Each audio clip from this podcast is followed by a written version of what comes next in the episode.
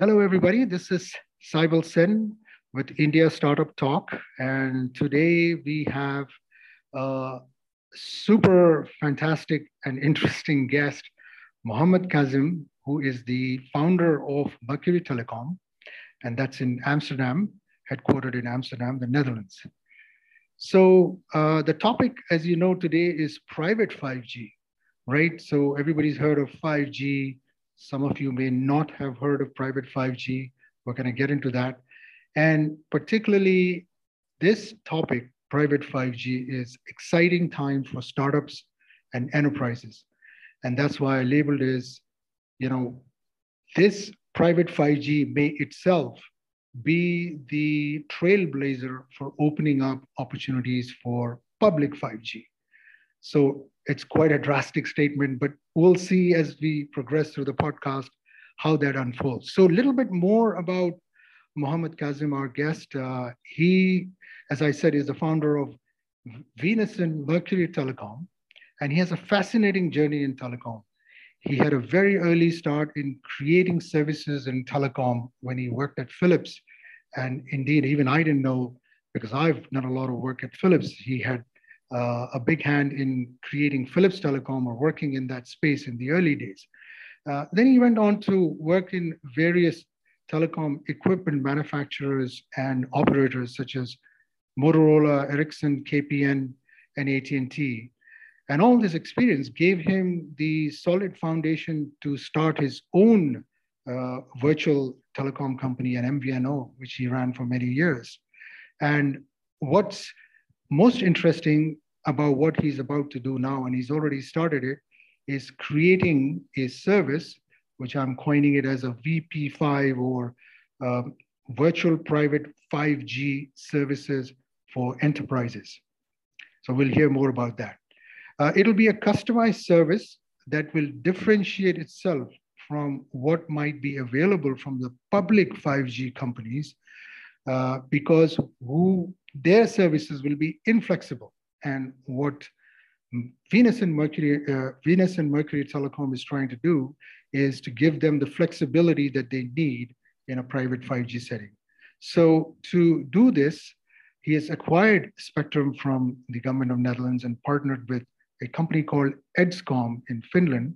And this is a powerful combination because Edzcom is a leader in providing private LTE, which you can consider as the predecessor to private 5G uh, in mining, defense, and railways.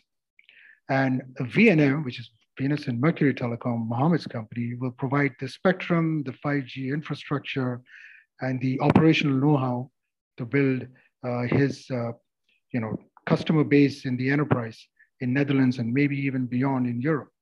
So we are lucky to have Mohammed. Sorry, this is a very long introduction, but he has firsthand knowledge in the industry.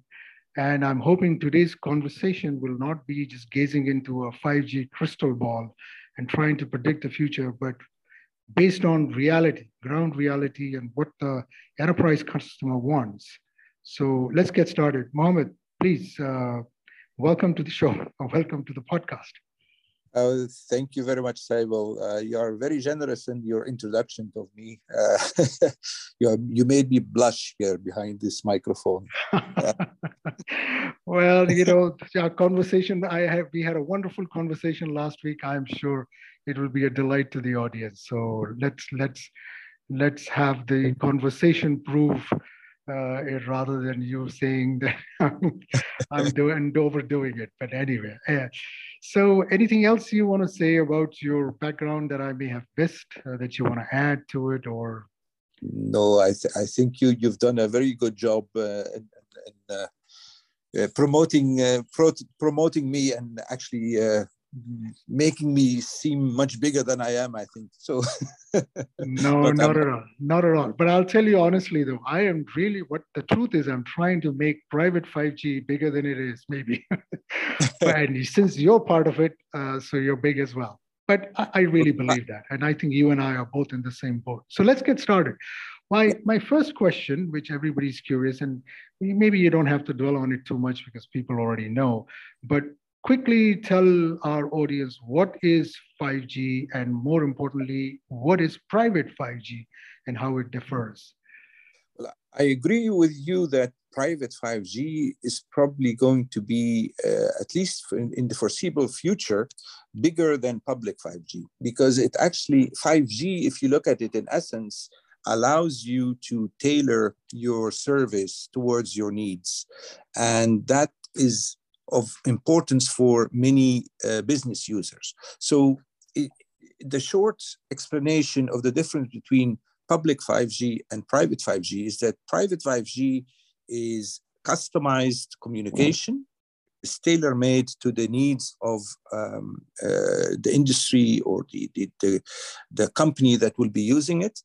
Um, it is for a closed user group and it is for a closed, footprint. So it is, you know, for a factory or for a railway company or for a mining company or for a hospital or airport. So it's a well-defined user, and therefore you are able to tailor the service to the needs of that user.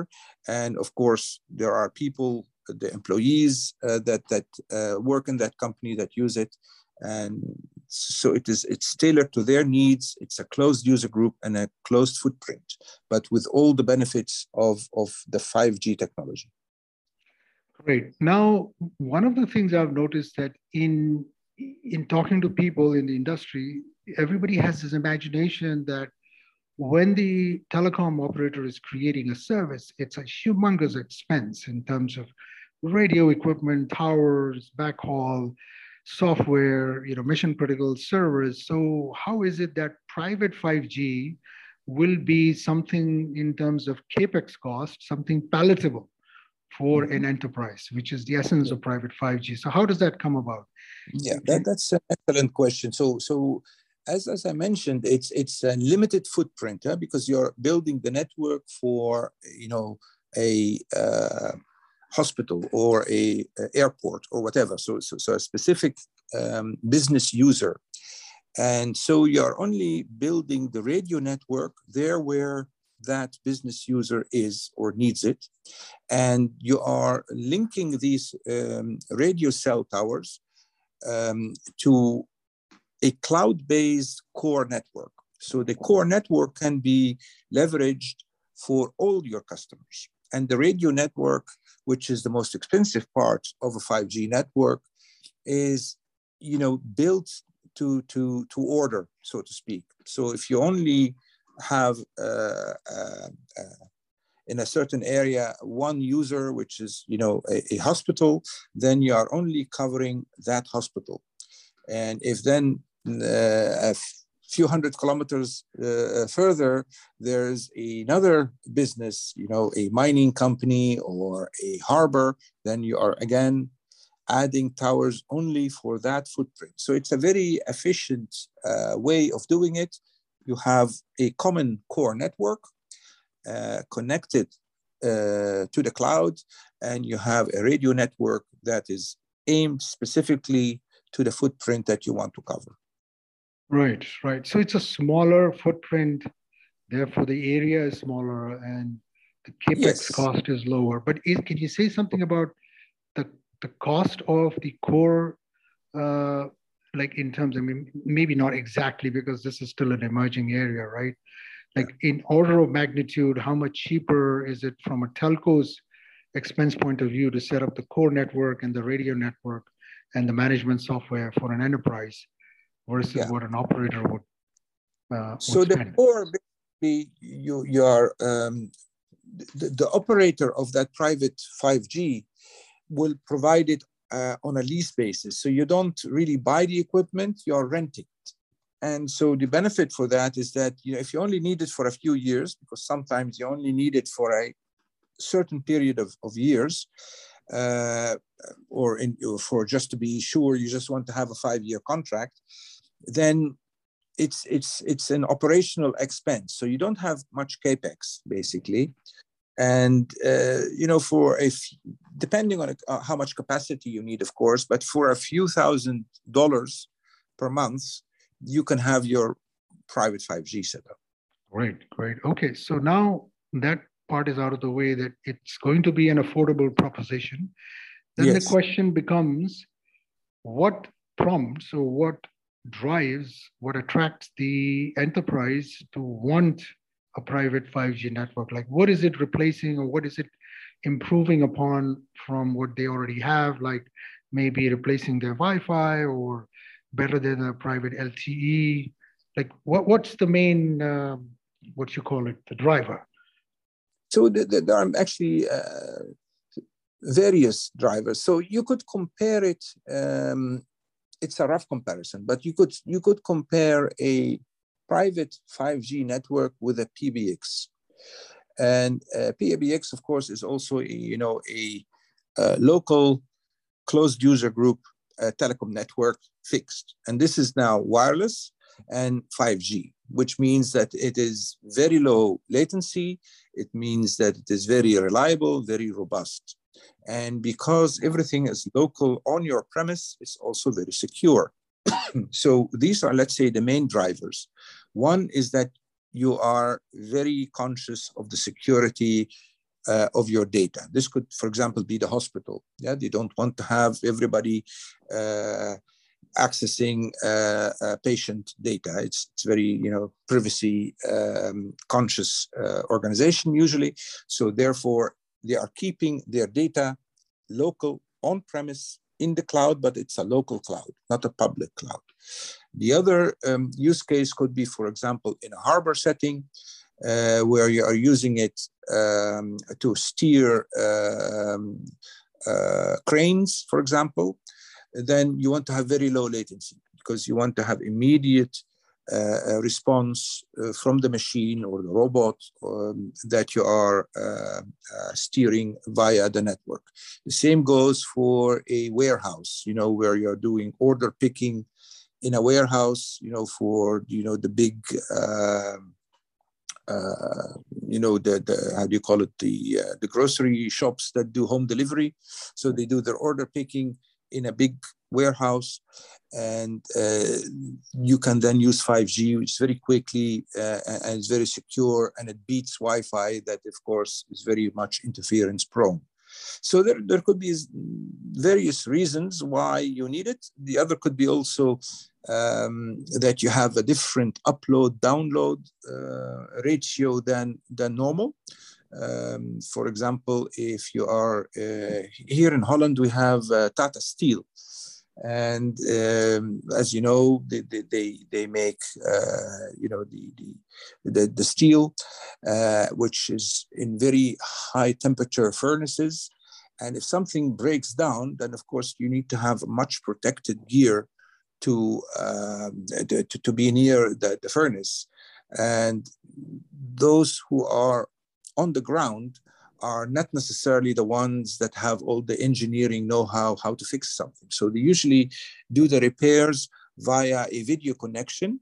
The guys with the actual uh, knowledge are in sort of a control room and via a video link uh, uh, to the guy in the protective suit near the furnace they give him the instructions what to do, you know, how to, to fix a certain problem. So that if, if you are using a public network, then the uplink connections, first of all, are not reliable enough and they are not sufficiently high speed enough to accommodate your need. And, and if you have a private 5G, you can have the uplink um, very high uh, speed so that you know the, the, the video link is two way but it is you know more symmetrical than than usual uh, for a consumer. Right right. So so in a nutshell then it almost seems to me that you have all the security the speeds the latency the low latency that was in that was you know part and parcel of a fixed network but now you have mobility so correct. So I can imagine that other forms of mobility solutions like Wi-Fi and even LTE didn't quite deliver that same level of performance for latency, bandwidth, and uh, segregation of up, up, upload download that you said. So that's yes. the main distinction. I'm. I mean, that's what I'm. I'm hearing, right? Yes, I mean, with private 5G, you could give the quality of service level that the customer needs. And uh, a public uh, network only has standardized solutions and can mm. only offer service on a best effort basis. They can never guarantee uh, uh, service quality. And, and, with, I, and, and I forgot about the security because you also mentioned security in, yes. in the existing wireless networks, probably not as strong as what is available in 5G. I mean, it's public, public internet, so anybody can access it. When if it is private cloud, then you have it at your premise. It doesn't leave your premise, mm-hmm. unless right. you want it, of course, because you could have, let's say, a backup in a uh, in a public uh, cloud, which they then call hybrid cloud. Uh, but that depends on you and your security uh, requirements. Correct, correct. Now, I've also heard, I'm talking to all these private 5G companies, they also make a, a very big deal of the virtualization and orchestration and ZTP, zero touch provisioning. Is that also part of a big uh, enabler for wanting to use private 5G? So, so that is more, I would say, 5G, because these are all core elements that you are uh, mentioning. So, so, so the, the, the, application layers that can be, you know, virtualized and, and can be on any kind of machine. So, so, so that uh, is one of the benefits of 5G in general. Right, right, right. So, on a natural follow up to this question, what are you seeing? Which areas in the industry are you seeing maximum traction or you know potential for five, private 5G solution? Who, who would be the main beneficiaries? The first movers are, of course, those that had private LTE and they just upgrade to 5G. But what I expect is that there will be uh, some new uh, niches coming up uh, that that you know have to do with the low latency. Uh, for example, um, robotics is is uh, one of the uh, key um, uh, emerging uh, applications, and and so we are talking about uh, factory halls where they use robots um, for manufacturing uh, or for order picking or whatever. And of course, one step further is self-driving vehicles. This could be cranes um, in in an airport but they could also be tractors in agriculture.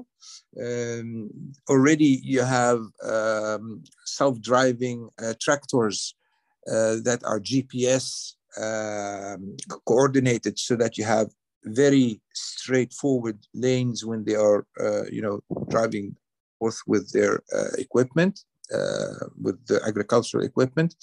But at the moment, they still need to have somebody sitting on the vehicle uh, so that if something unexpected happens, that you know he brakes. You know, if the, the a, a, cow suddenly comes there, or or, or uh, some obstacle that wasn't foreseen is there. So so it's more for a security measure. With low latency, you don't need to have every uh, agricultural vehicle manned. You could be unmanned, and you have remote uh, control because then you could uh, and you have sensors that react uh, uh immediately and can uh, do the braking for you or whatever maneuver you need uh, automatically right right but on a more like simple mundane scale do you think mm-hmm. that enterprises will replace their Wi-Fi networks or not build any more Wi-Fi networks in, and try to do it with 5G, private 5G? Mm, depends what they use the Wi-Fi for. I mean, if you have an existing Wi-Fi network and it's performing uh, uh, okay, then why would you replace it? It is only that if you need to build a new network, then you, why would you use outdated technology? You would go for uh, the, the newer technology. Or if the Wi Fi is not secure enough or for your needs, or if it is not reliable enough for your needs, then you would move to 5G or it doesn't have sufficient capacity for you. So it, it, it depends on your situation. Um, but definitely, if you already have a Wi Fi network, um, then 5G is, is a much more powerful network. So if you uh, are using the Wi-Fi networks to its limits, then 5G is, is the way to go. True, true. Well, I'm I was thinking more like for India, things are coming up so fast. These new office complexes, new residential complexes. Would they actually look at look towards private 5G to provide internet access or enterprise network access in the campus using 5G? Would that be a viable option? You think? Is there a business case uh, compared to doing the traditional way, which is just hooking up access points for Wi-Fi's? The question is, are they using it for a closed user group or is it for anybody who comes in or out of the campus? So, eh, and, and what information are they uh, accessing? You know, if you're talking about a university campus uh, that has, you know, university specific data, then you could use 5G for employees and students uh, of of the university. If you want to you know have them interact together it's again like a, um, a PBX but then wireless and much more powerful. Uh, if you are using it because you are surfing the internet then it would be more logical to use public 5g right okay. Got it. Is it is it got anything to do with the the sim? You need identified people on private 5g or it's uh, not that limitation? Yeah yeah no well it's not that the the, the, um, the use case limitation is are you uh, you use private 5g if you are using it for a closed user group. If you are using it for the general public then uh, it is more logical to use public 5g uh, because this means that you also have visitors right but if you are providing something that is limited to a certain group, mm-hmm. then then that that is where private 5G comes in. Oh, so, I see. Oh, no, no. My question wasn't so much to do with the private versus public 5G, but it was more to do with the the uh, comparison between whether to deploy a Wi-Fi in a campus or assuming it's a greenfield, right? Whether okay. they should look towards deploying private 5G versus using you know campus-wide Wi-Fi. So the, the Wi-Fi network is only an access um, point. Yeah. So if you are connecting people, uh, yeah. So okay. First question is what is the quality of your fixed network? So the Wi-Fi is an extension of your fixed network. So if the Wi-Fi connects you to a fiber uh, uh, fiber to the home or fiber to the campus network, which is high speed, then Wi-Fi is good. If it is connecting you to a low quality copper cable, then you definitely need 5G. Got it. Okay. Because that's much quicker. Yeah. So so the Wi-Fi is a is is like a wireless endpoint uh, extension of a fixed network, and the quality of the Wi-Fi network is therefore strongly correlated with the public fixed network that it connects to. Right, right. Okay, sounds good. So let's move on to another interesting feature of uh, 5G itself, and I think it's going to play a pretty big role in private 5G, which is the concept of edge, the edge mm-hmm. computing. So mm-hmm. uh, the way I understand it, and maybe you can build up on it more, the concept of edge within 5, 5G or even private 5G is that you're getting a, uh, a virtual machine, a da- almost like a mini data center, very close to the end user, giving them the benefit of, well, two benefits is quickly uh, set up a instance of a computing environment, run the apps with very low latency so that if it's a real-time application, it can work uh, really well, and you can't really do it with a data center that's really far away. So it, it's, it's, how is that exciting? I mean, is that going to be a big enabler for enterprises to want private 5G because they can instantiate this edge cloud? Can, can you speak more to that? Is my understanding correct? Absolutely. So, so the edge part of the private 5G is, is an essential component of private 5G so that you have the, the compute power and the storage power uh, that you need next to you uh, for the low latency, but also for the security. Great. So, so it's, uh, I would say an essential element of private 5G is the edge. Uh, right. Yeah. So this is well. Right now, we're perfectly set up to you know segue into what you're trying to do with uh, Venus and Mercury in your uh, you know plans for, as I mentioned right at the beginning, to create this uh, VP5 service, which is virtual private 5G service towards the enterprise. So, yes. uh, can you can you briefly this, this I've been describing it. I don't know if I've even getting I'm even getting it right. Why don't you tell us in your own words what you're you trying to do with VNM, and what's your vision and what you're trying to achieve? Okay, so for VNM, I, I see 5G um, enabling a few niche segments. A, a, few we already mentioned, you know, the, the upgrades of, of LTE, private LTE, the upgrade of, of uh, Wi-Fi networks, um, upgrade of a wireless PBX. So that is, let's say, the low-hanging fruit.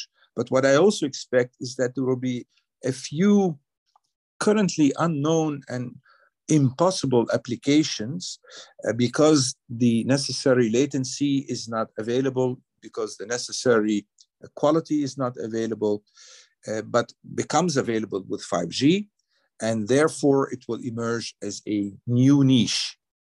It could be a replacement of a fixed application. You know, a lot of the uh, robotics are now, you know, connected with actual cables, which you know makes them stationary, um, but and, and, and makes it uh, less uh, powerful than they could be if they are able to, to really be fully mobile.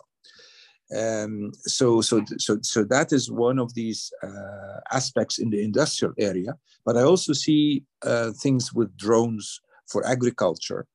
Uh, now you have um, what they call smart uh, agriculture, where you use um, drones uh, to optimize the, the, the watering and um, the use of, fertilizer.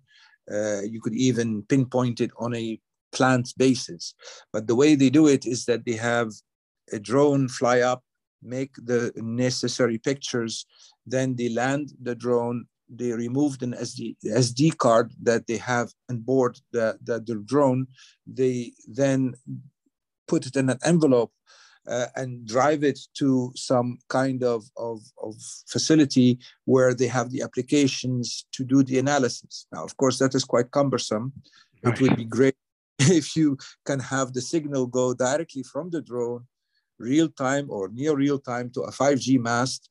And in the edge, you have the application loaded where everything is processed and a the farmer is there uh, with his laptop seeing real time what he needs to do. And that that will be something that 5G will make available in a much so the application is there, all the components are there, but they are not able to connect um, reliably together uh, at the moment, but with 5G, you can make them much more powerful.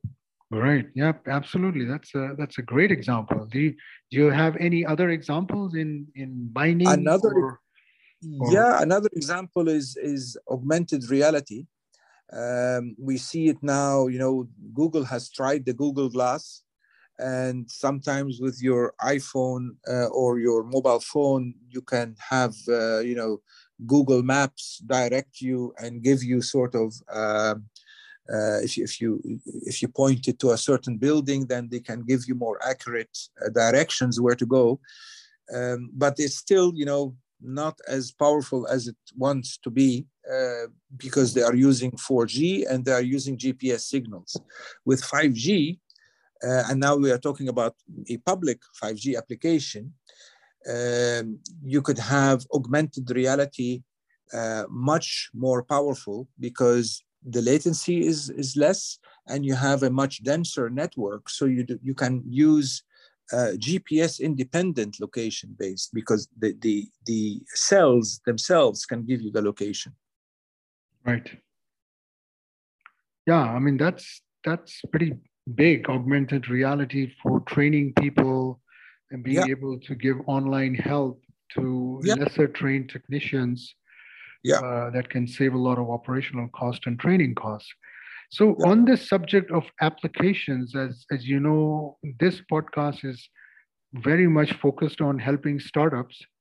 Uh, mm-hmm. Uh, do you think there is, given that the edge is an exciting new development and there's new use cases for edge given the low latency and the mobility, the examples mm-hmm. that you just described perfectly fit into that.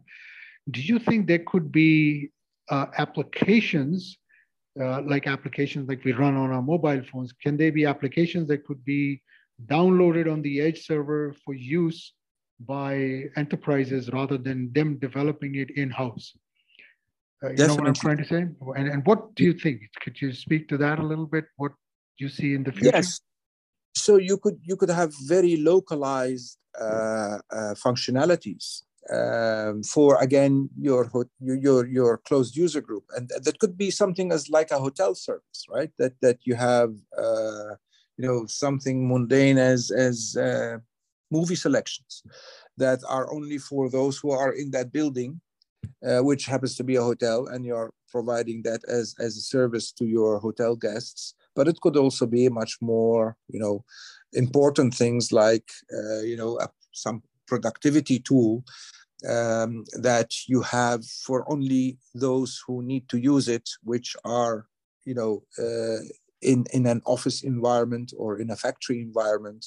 And so they are loaded on the local edge cloud and are accessible only to those who have, uh, you know, the, the functionality activated in their SIM card.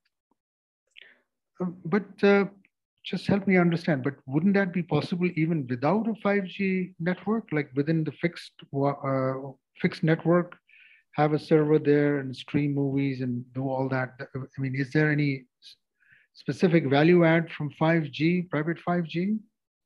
Well, the, the it's it's more powerful. I mean, the the concepts are always uh, possible in many ways um, with with any technology, but the question is how powerful is it? Is it uh, high speed? Is it uh, low latency? Is it uh, ultra reliable? Uh, so, so yeah, what, what you describe, of course, if you are uh, talking about stationary people behind the laptop, then right. of course you could use the fixed network, provided that it is a fiber uh, based high speed broadband network. you could use that. Right. And if the the you know the connections between your private cloud fixed network to the workstations if, if that is high speed fiber yeah sure mm-hmm. you don't need right. 5g but if you want to move around uh, if you want to uh, use it on a mobile phone uh, or a mobile device i should say uh, then then that is a different matter and if the campus is is not an office but you know there is also uh, you know an outside part of the campus that you want to be moving around uh, in uh, because you're operating cranes or you're operating other vehicles, then that that that is where you need the wireless component. Excellent. Yeah, makes sense. That that makes sense.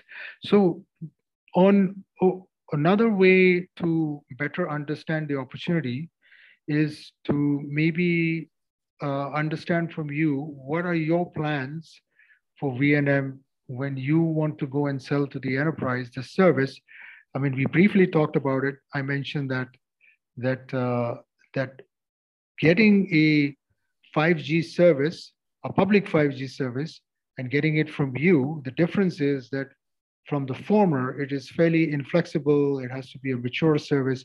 Like, for example, I do know that uh, even AWS is offering private 5G as a service, but it only has a select you know list of features. And if you want to do something different then you're kind of out of luck. I guess that's where vnm comes in. So could you speak to that? Like what sort of customization enterprises would need and where you could fulfill that that problem or, or solve that problem?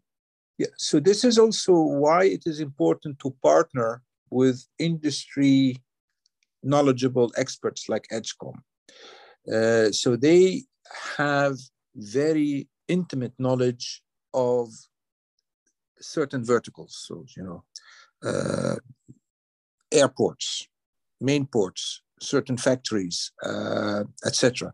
So they have a very intimate understanding of what the requirements are, and they are able to therefore build specific applications to meet the needs of that specific vertical, or they know what applications are there available that they can load on the uh, on the edge cloud, and they also are able to un- understand what kind of quality service level agreement they need to have in the uh, engineering of the network uh, so that you have the reliability and the speed and the, the, the capacity that is required for that specific customer. So, so, so that is where a generic public operator will not have that understanding and will therefore not be able to meet the quality standards and will you know says you know i have these standard features uh, and basically what a public 5g operator does is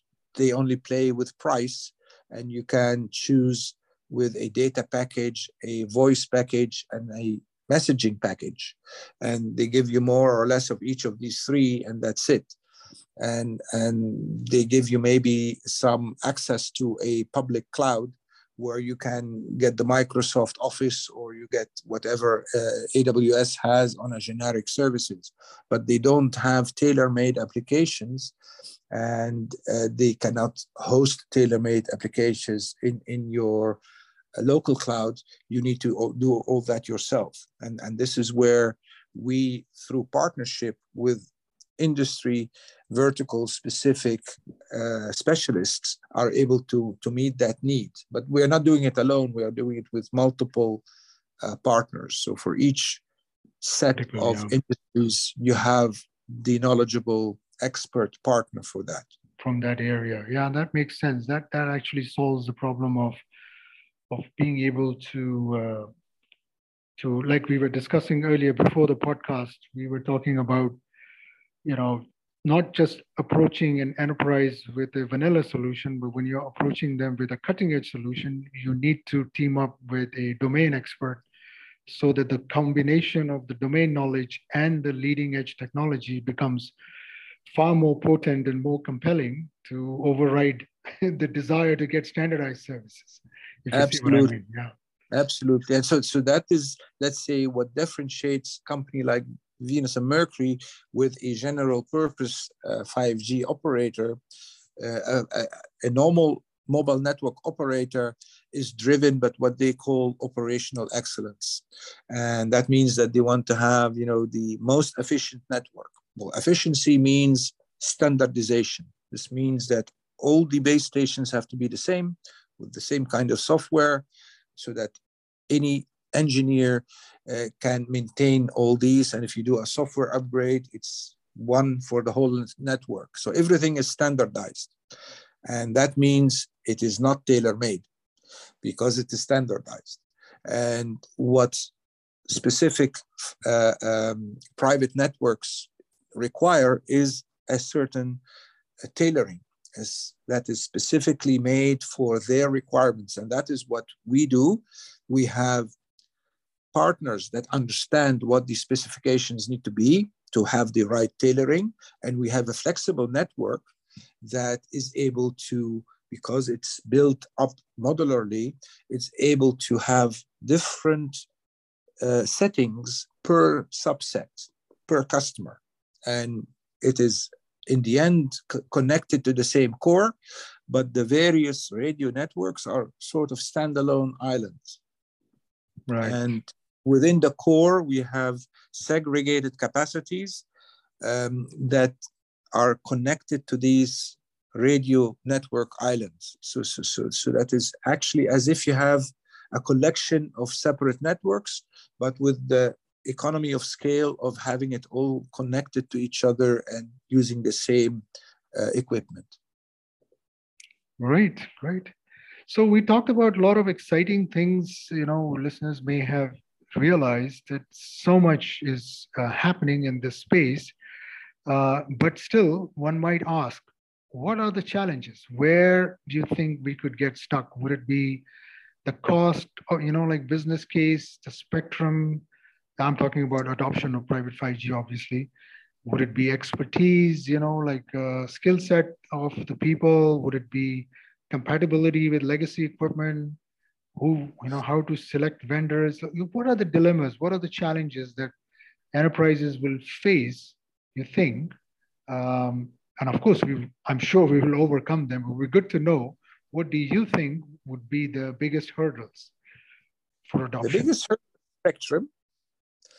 Um, and related to that, the emotional hurdle that you need to, to take with the established uh, mobile network operators. They are used to be controlling the whole market and they uh, don't like intruders. Mm. and, and they have full-time lobbyists in, in their employment that have very good inroads to the regulator. So to have part of the spectrum allocated for industrial use is something that uh, is a big hurdle. Uh, fortunately, more and more regulators are understanding the benefit of having that, and they set some spectrum aside for for uh, that kind of applications for private 5G. But still, it's it's an uphill battle, and to have that efficiently there, and to have also, you know, the the limitations not so constrained that you are basically sort of tied to what looks like uh, uh, a a 5G public network. So, so, so that is the major major channel uh, challenge spectrum, and related to that, the regulatory environment that allows you to have sufficient freedom uh, of use of spectrum and, and applications. Absolutely agree with that. But do you think the solution to these two challenges would be companies like yourself and other enterprising software companies that create the compelling applications and therefore, what will happen is the enterprises will become the lobby that will be the lobby hmm. on your side or on the side of private 5G. And you could make some inroads. Or the other solution could be uh, to somehow work alongside with the big guys, the big operators, and act as a complementary service. Exactly. So what so do you that, think? Yeah.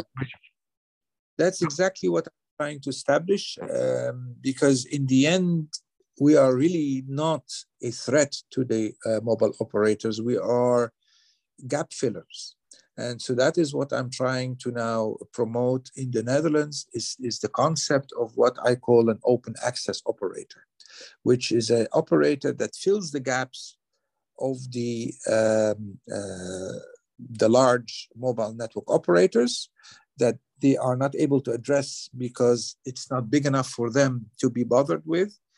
Uh, but where if they needed, they could also make use of, of that open access operator network. So it's it's that that's why I'm calling it open access, is that you know uh, the way I would like to see it is that in the license, so you would have certain spectrum that you can use on a national basis, but in the license conditions, you are obliged to open up your network to any uh, um, any reasonable request, and that could be from one of the MNOs, you know, one of the actual uh, large operators, because they they need extra capacity or they want to uh, serve a certain certain customer that they believe is, is promising enough to justify it, uh, and so they want to first uh, have it hosted on your open access network. And then if they see it fly and, and have sufficient size, then they could copy that in their network.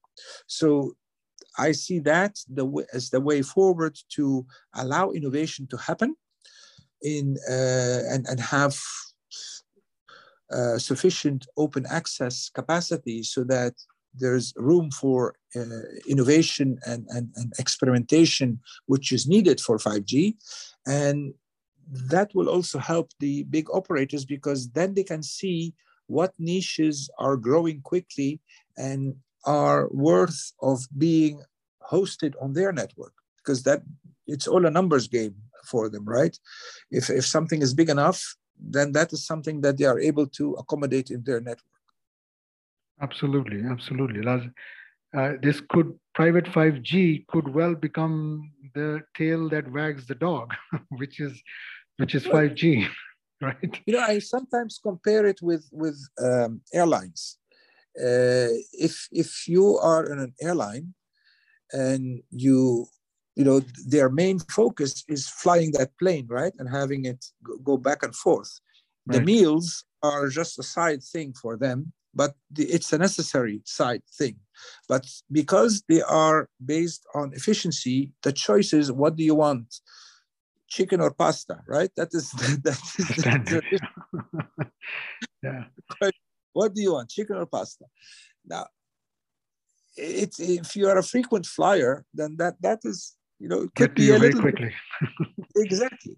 And so what you see happening uh, is that some airlines um, team up with other uh, companies in, in, in Holland, for example, KLM, uh, even for the business class, has some uh, some gourmet uh, uh, chefs cook spe- special meals that you can select in business class. And it is now siping through to the premium economy class that you could pre-order your meal and you have a much wider selection because it is not provided by the in-house catering company of the uh, airline but from a third party catering company that is specialized in these kind of meals which and proves can, your point about how certain telco companies can become these niche players and make inroads. It's a very good exactly. analogy. Yeah.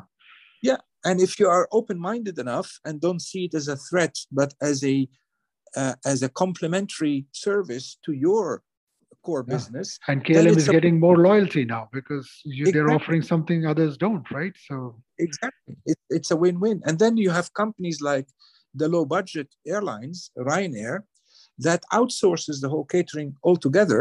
If they have uh, any, I thought. Well, it's a paid service for them, and the, the way they do it is they they sort of have a tender.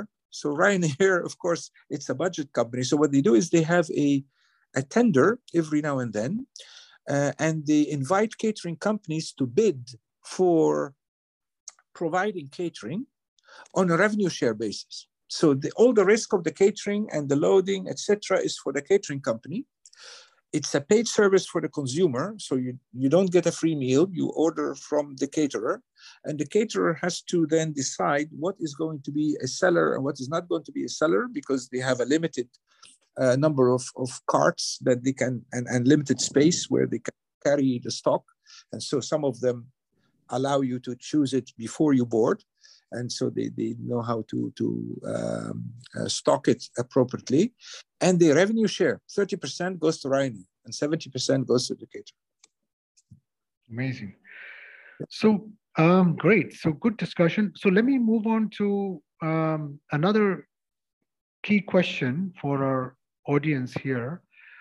Is there any specific advice you can give startups who are like trying to create deep tech solutions in software do you do you have any thoughts on like what they can work on what the, i mean there are apis now defined apis to create edge applications for orchestration for virtualization i believe the whole standardization of 5g stack makes it mm-hmm. completely open even the radio is open apparently right yeah.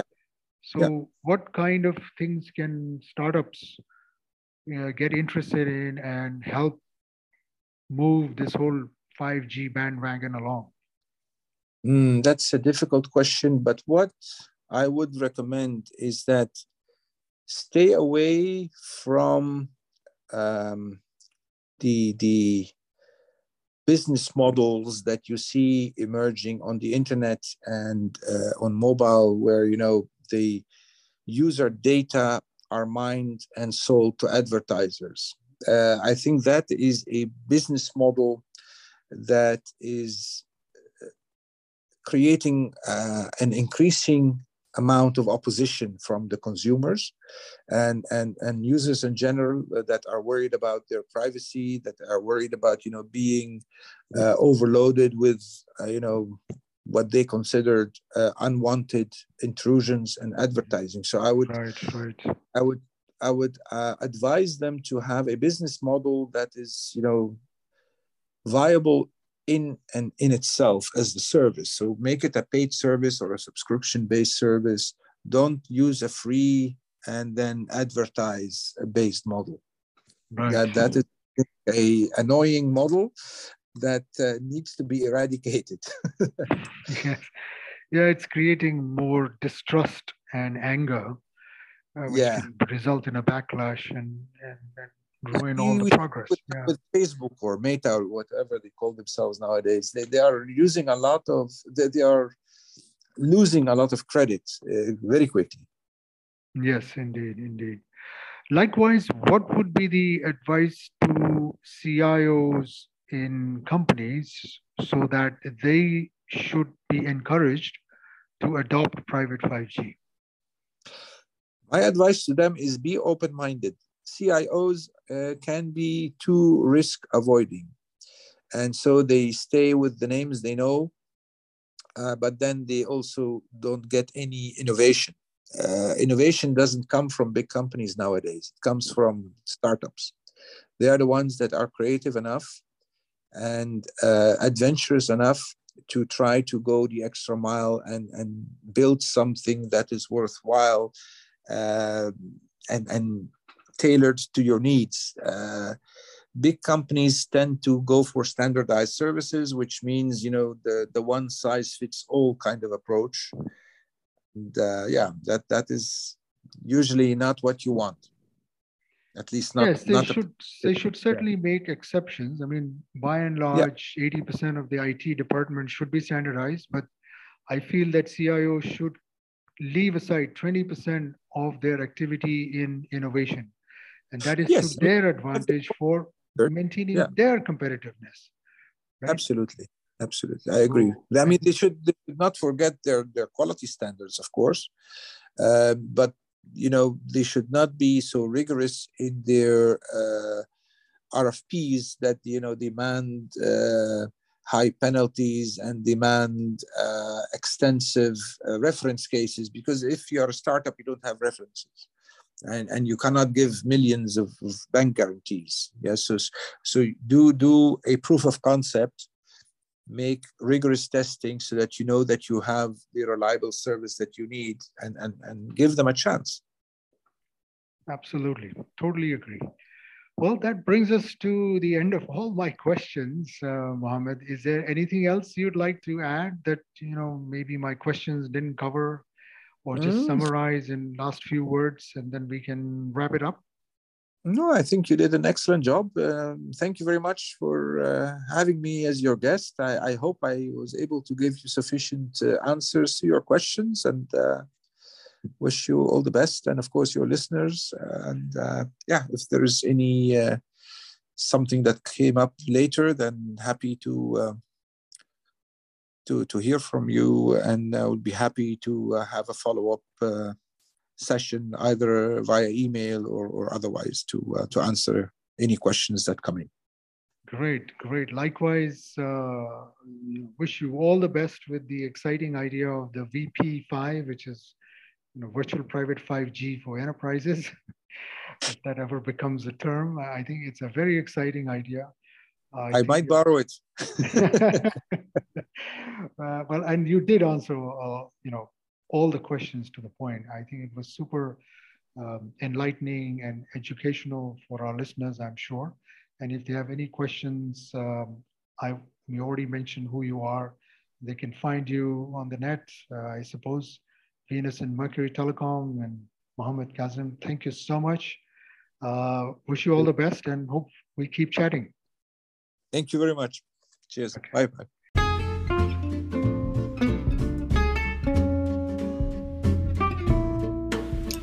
Hey listeners, it's your host Saibal Sen. I really hope you liked what you heard today. Maybe you can give me some feedback on improvements, maybe suggest a new topic, or even join me as a guest in my next episode. So, to contact me, you can follow and join a discussion page that is on LinkedIn. Zenesys India Startup Talk. Zenesys spelled as Z E N E S Y S India Startup Talk.